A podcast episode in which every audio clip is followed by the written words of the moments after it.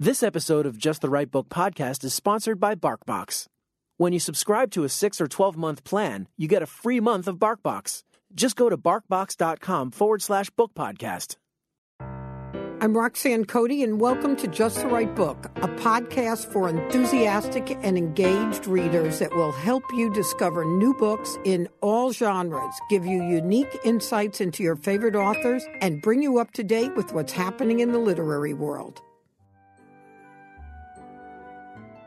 Last year, RJ Julia hosted an event for world renowned chef Jacques Pepin. Jacques is a former columnist for the New York Times, has over two dozen cookbooks, and is also a friend and probably one of the most generously spirited people that I've ever had the pleasure of knowing. He gave some of his best holiday cooking tips to us, plus, he even shared some of his own cooking mistakes I wouldn't call them mistakes. In case you missed it, we decided to re release my conversation with the world's most famous cooking teacher just in time for the holidays. Jacques, thank you for being a guest on well, Just the Right thank Book. You. Thank you for. You've probably me. been in here about four million times. in your story, yes. I love that story. Yeah, Who well- doesn't, anyway? Well, we love having you here. So, Jacques, I, we've had tons of conversations over the years, but I think I have never asked this question. How did your cooking change when you moved from France to the United States? Or did it change? Well, that's. The change has been going on for, well, 55 years, 56 years that I've been going on. So it's been kind of a very uh, insidious, if you want. Uh, but uh, it is an interesting question because uh, for many people, I am looked at as maybe the quintessential French chef. And um I may, you know, you open my book and you'll see on page uh, 22, find a black bean soup with banana and cilantro on top, which is from my wife's background being born from a Puerto Rican mother, Cuban father.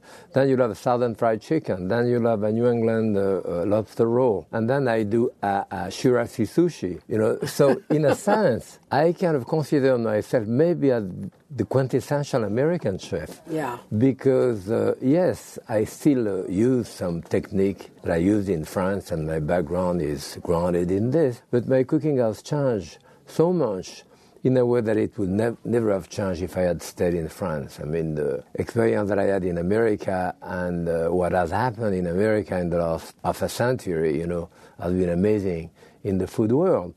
So I do have absorbed an enormous amount, and at home, you know, Gloria does, we do Korean food and, and Japanese and Chinese, and of course we had an apartment in Playa del Carmen, so in Mexico for 10 years during the winter. So yes, all of that, but I never really try I don't think I'm very chauvinistic this way. I never really tried to be French, and by the same token, I never really try not to be French. I don't really think in those terms. I look at things, I go out for dinner, I cook with friends, I see something interesting, I say, well, that's great. And regardless of what you ever want to label it, that's what I do. Because, you know, Jacques, listening to you makes me think about this question. Um, so, in many ways, what you're saying is your cooking has reflected all of the changes that have gone on in the United States in these over 50 years. Do you think do you think chefs in France have found themselves less adaptive to changes like sort of global changes in their cooking? Sure,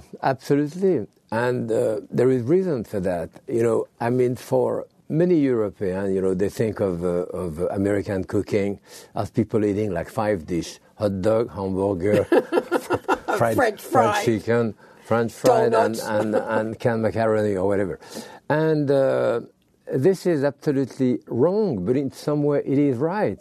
Uh, it is what you may call the mall, the mall crowd, and you will see people in mall and throughout the country uh, eating three, four, five dish over and over and over again. So in that context, the, the palette of taste is relatively minimal for a European. Conversely, you're in New York. There is 24,000 restaurants in New York. Yeah, is that right? Yeah, and the, the ethnicity of uh, that you have there, from Swahili cooking to Turkish to whatever you want, is unmatched any other place in the world. So in that context, the palette of taste there is going to be much larger than any European. Mm-hmm. But for American, you know, we're, we're a country of, of uh, uh, ethnic people, uh, different. So uh, depending where you're born, you kind of get attached a little bit to whatever your background is. But uh, there has never been an indigenous, maybe up to now, and even now, American cuisine in a sense, so that everyone eat American. Now Mm. in France, the cooking is good. So you know, 99% of people eat French food Right. from the time you're born. The same thing in Italy, the same thing in Spain, the same Right. thing in, in Germany, certainly. So you really don't have that much reason to get outside of your uh, spectrum of taste, even though there is many, many restaurants in Paris, uh, Indian, Chinese, or whatever there is. But conversely, most people are going to eat French in France, most people are going to eat Italian in Italian, and Spanish in Spain, much more than what we will do in this country. That really answers it because what, what you're saying is that American cuisine was from the early days not as defined as the cuisine in Italy or Spain Still or now. France. So it becomes, it allows it to become more adaptive. Still now, yes. As I said, if I considered myself a quintessential American chef, Right. because I do some Chinese, I do this, I do that, do that, I wouldn't have never done in France. Now, of course, if you are, and in addition to that, uh, ethnicity is maybe more marked in the U.S. I mean, there is area in the country, Polish area, certainly Jewish area, Italian or, or people from the, you know, from, from the island and all that, which stay attached to their cooking. And their cooking is strong enough for them to stay attached. And often, uh, you know, people define themselves by their cooking in many groups, you know.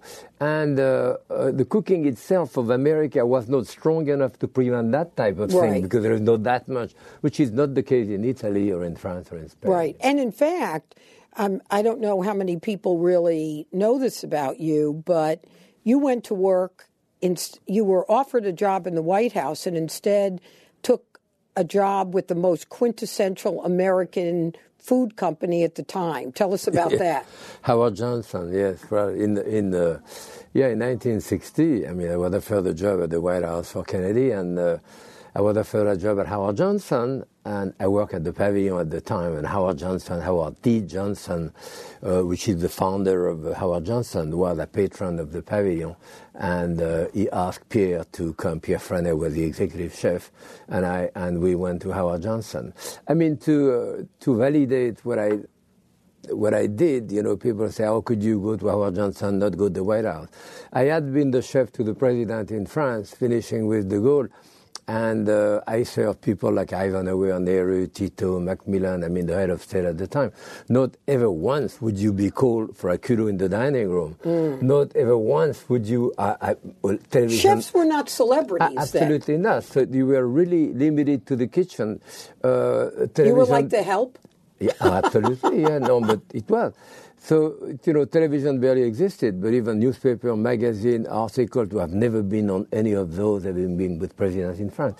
So when I was asked to go to the White House, I did really realize the potential in that context because it didn't really exist in my mind. Mm-hmm. And I was going to school, I was in New York, I was doing other things. Were you getting uh, your master's at Columbia then? Well, I was working toward it, you know, at the time. I went to Columbia for like 12 years. But, um, well, by the way, I'm getting a PhD next year. Yes! Oh, yeah. Got a letter from the parent. Anyway, so. Uh, How cool. uh, yes, well, you know, uh, uh, four years ago, I gave the commencement address at Columbia, and uh, Lee Bollinger, I mean, the president, introduced me and said, We refused Jacques Pepin's doctoral dissertation in 1972. But now, But yeah, because I mean, it was about food, and at that time they say, "Food? Are you nuts or what?" but your your master's degree was in No, it was, philosophy. it was it was in the, yeah. I mean, I did a thesis on Voltaire, so it was Yeah. in literature. But uh, uh, yeah, so food now is much much bigger, no Yeah. comparison. But uh, And, and that's in the context of what we talked about. You know, the, any good mother would have wanted her child to marry a, a lawyer, a doctor, an architect, certainly not a cook and then we are genius. Now I don't know what happened. So, but, so uh, that makes a logical uh, question. Is there a specific person that motivated you to become a chef? Well, life was much easier when I was a kid during the war. Uh, you know, my father was a cabinet maker, my mother was a cook. She had a little restaurant. Actually, there were 12 restaurants I can't count in my family through years, and 12 of them owned by 12 women. You know, I was the first male to go into that business. So, so much also for often in the psyche of American people, they think of French chef only as male, which is not the case at all, except the Michelin type of things. But there is only 20, 21 or 22 three-star Michelin you know, in the in the Michelin Guide, and there is 138,000 restaurants throughout France. So, so you, must have some run by somebody you know, else. mother, yeah, aunt, and because I'm still in France now. So yes, when I was a child, uh, you know, we didn't have television, we didn't have magazine, we didn't have any of this. I didn't know that I could become a great, uh, you know, surgeon in 30 minutes looking at television shows. so, so it, either I was going to do what my father did or what my mother did. Mm. You know, it was one or the other. And I loved the kitchen, the, the you know, the excitement, the yelling too. So I went to the kitchen and uh, never. But to be truthful, I never thought at that one that I could be anything else or go to be a doctor, lawyer. Mm. That was not part of uh, who we were, you know, at the time. So, in a sense, it was a very easy decision for the kid at the time. You do this. It was just logical, right? Jacques, the most of us do not have anywhere near the talent you do. So if if I were a person that wanted to do something for the holidays that was executable by a lowly skilled cook, right. what would you recommend that someone would make? Well, I would first starting telling people don't wait until the holidays. I'm going to try that dish when you have never done it before. to, you know, go with something which is familiar to you. Uh, you know that you know that you can do ahead, that you know you can prepare most of it ahead. Just have a couple of finishing. And often people tell me, but I don't cook at all. What should I do? They, well, you already have a friend who cooks. So you, next time you go to your friend, you say, can I come an hour ahead? I'll bring a bottle of wine and can I look at you and cooking learn. and help? You know, and by the time you have one, two, sometimes three glasses of wine, who cares? Who cares? So, What's your favorite thing to make for a holiday meal? Well, holiday meal, if you think that you want to stay with your guest and all that, you get into the area of a stew, a large stew, something like that. You know it even better than ahead, a kind of cassoulet, you know, a bean stew uh, with a roasted pork in it, uh, maybe a, a, duck or whatever. So that type of thing can be done ahead. In fact, it's better when it's done ahead. So you know that you've done that much of it ahead. Mm. You know that the rest of it you can finish. You know you have your salad to do you have to plan it, you know, because often the making of a meal, it's really bringing things together at the last moment, you know. Everyone knows how to do those dishes, but to bring them together at the last moment, it gets more complicated. That's why, you know, you look at a recipe, and any recipe, including mine, are basically wrong in the sense that what I tell you to do in a recipe on that piece of fish I say, you saute that piece of fish, you do that, cook three minutes, put it on a plate and serve. It's ROS, do it, plate it, and serve it. But if you have 30 people to cook, you're not going to do it like that. I've got to do that ahead. So the whole thing changed. You have to cook it halfway, uh, keep it warm there. You have to do other type of things. And often this is what I try to explain when I do a menu. If you do that menu, you start with that. While this is cooking, start with that. Keep that warm, do this, that too. But unless you do a menu, when you do a recipe, all you can do is to tell people, this is the way you do that, that mm. dish. You do it, you put it on a plate, and you serve it. People ask you, but if I do it, I had, oh, well, that's a different thing. So that, you know, quantity, all of that will change your cooking. You know, people do a little stew uh, in, a, in a kind of Le Creuset cast iron cocotte. You know, you braise a piece of uh, veal and uh, you serve it like that, or a, a, you know a lamb shank or something like that, and you serve it for three, four. You serve it directly on the on the you know family style if you want on the thing, mm-hmm. and it's mm-hmm. perfect. Yeah. People say that was great, so I'm going to do it for twenty. They do it for twenty. it's a disaster. You have to run the meat ahead, you have to cook that, you have to keep that separate at the end, you add it. Otherwise, because of the quantity, the whole thing changes, you know? Because I find it, I use your cookbooks um, when I cook. That's and a I'm wise not, move. yeah, a good move, right? But what I find that is helpful, both from you having um, helped me understand it, but from the cookbooks, is I sort of break it down into projects, and the way you Right. give the recipes, then you can figure it out because, right, it's like organizing the whole thing Right. for thinking about everybody's going to sit down. So you can't be like doing this over here and then you forgot to chill the wine or you forgot Absolutely, to yeah. uh, do the other things. So I would say everybody should cook only from your cookbooks. What do you think? Wow, this is a pretty wise move. You know, there is a there is always a, a, a paradox here, or an oxymoron, if you want, in the in the making of a recipe. When I make a recipe, you know, there is that. Uh, uh, that freedom that I have. You know, I, all you start is with an idea. I go to the market, I say, shit, there are beautiful artichokes too. I have a duck, I say, oh, I'm going to saute this with that. So I can work it out in my head. I can already test it out in my head. So I have that freedom. I can put anything in that dish at that point. There is no limit. But as I put A and B together, I put it in a skillet. Then I form an entity here. I have to, to, to react to it. So if I don't write a recipe, it's fine. But if I write the recipe, I put it in that skillet, let it cook. It cooks three minutes. I say it's brown enough. So I say cook about three minutes. Then Yeah. it continue cooking. Then it get a bit dry. I say add, uh, you know, a third of a cup of water. Well, you may never need to add a third of a cup of water. I don't know, but I'm reacting to the thing. It's You're getting doing dry. it. So I'm doing it to react, and I'm writing down what I'm doing along the way. And eventually, I have a whole typewritten page that I'm giving you. And this is a total reversal pro- uh, uh, process. I mean, instead of the Yeah. freedom that I had when I was cooking it, you're totally structured with that recipe. I have to do it this way, that way, that way.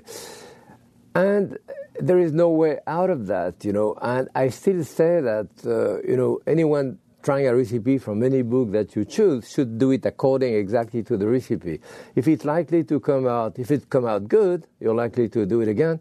The second time you take a faster look. but the third time, you may even not take a look, and by the fourth time, you quote improve the recipe. You know, you're mm-hmm. used to do it by then, and you say, "Gee, I think I put more tomato in there. I won't put this at the end too." And a year later, you don't even remember where it comes from. And if people does that with my recipe, then it's gratifying. I mean, this is the process that people should do.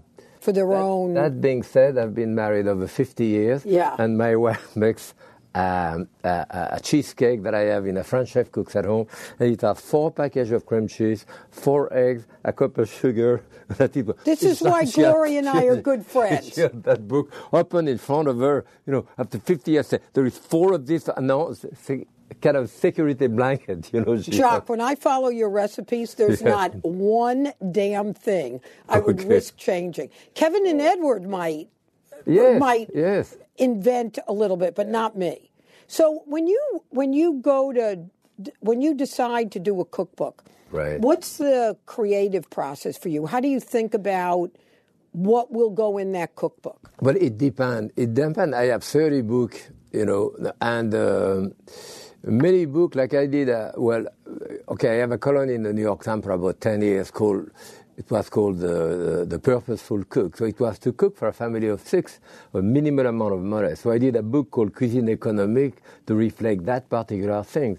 I did a book with the Cleveland Clinic for cardiac patients, so it was extremely limited to that particular. I did another book called uh, The Shortcut Cook, I- that's my favorite. Right. Then I did the La Technique or the Art of Cooking, where I went in my pond to catch frogs so I could show you how to take the skin out of the frog and to do it. I killed I you know, skipped a rabbit. Or, yes, so, so, you know, it depends whether I do it from the beginning too. And then I did two series on television, maybe the, the book who sold maybe the most, called Fast Food My Way. Mm. And what I did, I used the supermarket as a prep cook. That is, if I'm a professional chef, I have a prep cook coming in the morning. He bone out the chicken, bone out the fish, slice the mushroom, chop the shallot, wash the spinach. Everything is ready for me. Nothing is cooked. I get to the stove, someone order a fillet of sole. I grab that fillet of sole, a bit of shallot, a bit of a mushroom, a dash of wine in it, cook it one, two minutes, put it on a plate, finish it with a bit of butter, that's it. I did that dish in four, five minutes because everything was there for me, fresh. So I use the supermarket this way now. I have a non-stick pan. I have skinless, boneless breast of chicken, pre-washed mushroom, pre-sliced uh, or pre-sliced uh, mushroom, pre-washed spinach, whatever. And within five, six, seven minutes in those recipe, the fast food my way and more fast food my way. I did two books like that.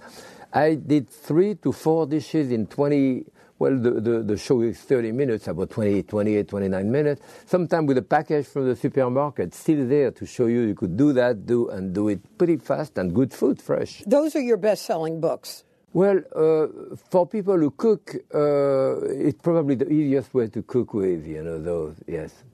Do you still make mistakes when you're cooking ever? Yeah, all the time, yes. It like, tell me one. Well, the, the or tell me two. Well, I went to take a nap, and the chicken really got really good. a little cooked. right. So uh, yes, you can do things like this. Uh, yeah. The, the point is that cooking often is the art of uh, recovery, you know, or adjustment yeah. or compensation. You know, I mean, you you cook. Uh, uh, like I do a jelly roll for Christmas, you do a bûche de Noël, you know, so you do that jelly roll, you cook it three, two minutes, three minutes too much, you start rolling it, you start cracking all over mm-hmm. the place. So I cut it into strip, put the cream in between, build it up, put the stuff around, and say, I like it this way. You know, I mean, you do something, else. you do something else with it. Usually, usually you're able to recover to a certain extent your mistake in the kitchen. You are. Most well, normal people well, can. One time, many, many years ago, like 20, 25 years ago, I was doing a tour in the U.S. called the, yeah, it was the early 70s. So uh, it was with a, a magazine uh, and some dancer, and there was a whole group. And we, we were in front of people like, uh, I don't know, thousands of people. And we were in, the, in, um, in California there. And uh, in front of a group of like maybe 2,000 people. There were dancers, there was all kind of other people. I appear in the middle of the, the show 35 minutes before to do a cheese souffle. So I did it. It took me about 10, 12 minutes. I put it into the oven and I disappeared for 35 minutes. And the whole people of the show came at the last moment. We opened the oven. We had the cheese souffle to find. So when I came on stage, you know, the, the, usually the stove was supplied by the utility company. And uh, so I put the stove on, the oven on, put, I said, yeah, it's on, it, everything worked fine. So I came on stage in that particular time did my cheese souffle, 12 minutes, put it into the oven, say goodbye, I'll be back in 30 minutes, left. Well, the oven went on self-cleaning, which I didn't know, like 750 degrees. You've never seen a souffle as burned as this one. There was no recovery there. It yeah, was so that's burned, good. in fact, that the center was still liquid because it didn't even go through. Hey, I had a standing ovation. People were so happy. That's so cute. Yeah. So, what would be your words of wisdom to somebody who wanted to become a chef? Uh, think about it. Twice? yes, right. We're going to take a moment to talk about our sponsor, BarkBox. Now, as somebody with like two dogs, which I can't believe I actually have two dogs, two dogs that like toys and treats because we're training our puppy Jimmy. Getting BarkBox was perfect because it comes and it's got all these different toys and treats. And what I like about it is getting this little box with all this stuff is like perfect because it gives us new ways to keep these two dogs happy. And only for Just the Right Book podcast listeners, BarkBox is giving you a chance to get a free month of BarkBox when you subscribe to a six or a 12 month plan. Just go to barkbox.com slash book podcast to subscribe. Now let's get back to my conversation with Jacques Pepin. Yeah, I would say often, you know, kid in school uh, or parents tell me, you know, my kid really loves cooking and so forth too. So I say, well, you know what, during the summer vacation or uh, spring vacation or whenever, try to get him to work in a restaurant, corner cafeteria or whatever. Not as the chef there, as the dishwasher mm. and uh, cleaning, dishwashing, doing all of that type of thing to go through all that process. And if he still has the bug, or she or he still have the bug after one or two summer like that, then probably he can go because it's not as uh, as glamorous as people may think It's it hard is work. because of television. Yeah, it's basically playing hard 10, 12 hours a day, you know, On your feet. and, and relatively not much money, you know. So uh, Still? but you have to look. Oh, still, except for. You know, if you are Anthony Bourdain or Emeril Lagasse or whatever. Yeah, the big guys. Yeah, so, but otherwise, no, it's still not that much, frankly. You know. Yeah. So, what city in the world do you think has the best food? Well, you know, maybe I am uh, I'm prejudiced, but I think that it's hard to beat New York. You know, for I think the diversity of the restaurant and the scope too. Yes, it's pretty exciting. I mean, what's going on, uh, especially I mean now in Brooklyn, now in Queens. Isn't that crazy? Queens, and if, I don't know if you've been to Queens. I used to live in Queens many years ago. You know, when I was with Howard Johnson, I was director of research. It was in Queens Village. So Oh, I didn't know that. two, two years ago or so, there is a, a magazine for each of the boroughs in New York. And the Queens magazine, they have a name, I forget the name. They say, we'd like to put you on the, on the cover, come to do a little bit of a sentimental uh, journey with us, where I live in Was Flushing. this recently that you did About this? two years ago. Yeah. So back in Flushing, where I lived, uh, we actually that's where Claudine was born, 1967. So uh, the building now it's only Korean or Vietnamese in that building. It was a new building. And then I went, the, the commissary in Queens Village does not exist anymore. Anyway, we went, all of that. So I went there for a couple of days in Queens. I was amazed at the quality also in Flushing. Really? I haven't been there. Basically, all of Oriental. You find no place like that in Manhattan for Korean, Laotian, Vietnamese, too, and really dirt cheap and really good. Because Queens has really become the new melting pot Oh, of New York, It's it ama- seems, it's from amazing, friends yeah. I know that have moved there. Yeah, very exciting too. So, uh, Jacques, the book you're working on now is with your granddaughter. So Right. tell me about, she's about nine? No, she's 12. She's 12. Yeah. You've cooked with Claudine. Yes. You have cookbooks with Claudine, your Right. daughter. But is what's it like with your granddaughter that's similar to when you did it with Claudine? Is it is it bringing out a different element to how you think about cooking or Yeah, family structure. You know, family structure in our family certainly revolve around food, around the table. I mean, uh, you know, when we had, when Claudine was small, we did spend an hour, an hour and a half every night sitting around the table to eat and to talk about what she did during the day.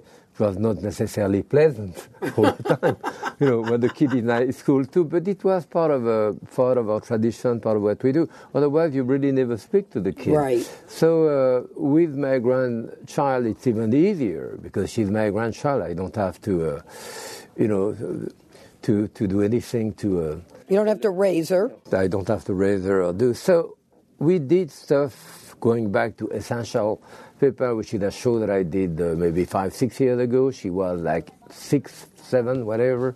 So we had a good time. And now I cannot act the same way with her on stage. I cannot put chocolate on her lip or, you know, I mean, she's like a young lady, but uh, we still have a good time in the kitchen. We talk about uh, things. She's very good in school.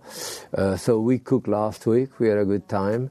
So we wanted, you know, we wanted to reflect that to show what it means to be together, to cook together. I still feel that maybe the kitchen may be the most secure place for a child coming from school. You know, I mean, you go there, you have that smell of the kitchen, the noise of uh, cling of the, uh, you know, the, the, the, the equipment and the noise of your mother's voice or your father, all those smell, all of this. It's a very uh, a very secure place, a very good place to be after school, which and those kind of uh, feel, you know, will stay with you the rest of your life. So I think it's important. And and does she like cooking? Yes, she does.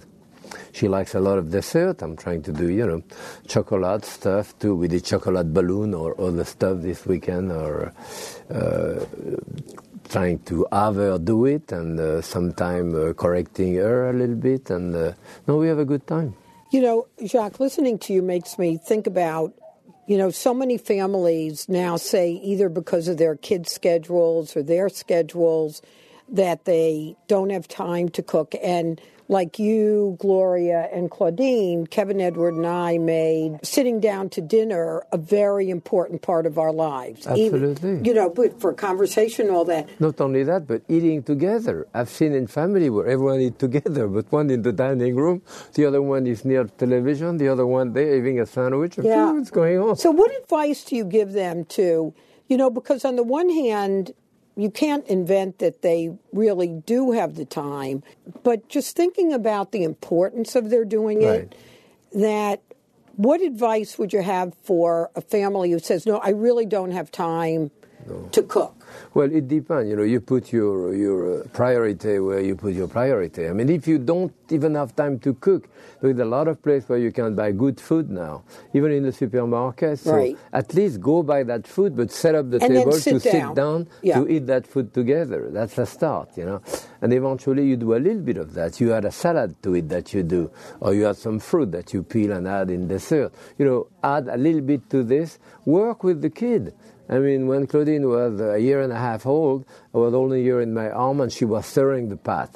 So she, quote, made it because she stirred the pot. So she was going to be willing to taste it or two because she made it, you know. Say, I made it with that, you know, or whatever. So the same thing with the kid, you know, you get to get them involved in doing it, you hmm. know. I mean, sitting next to you, I said, test it. What do you think? Does it need salt in it?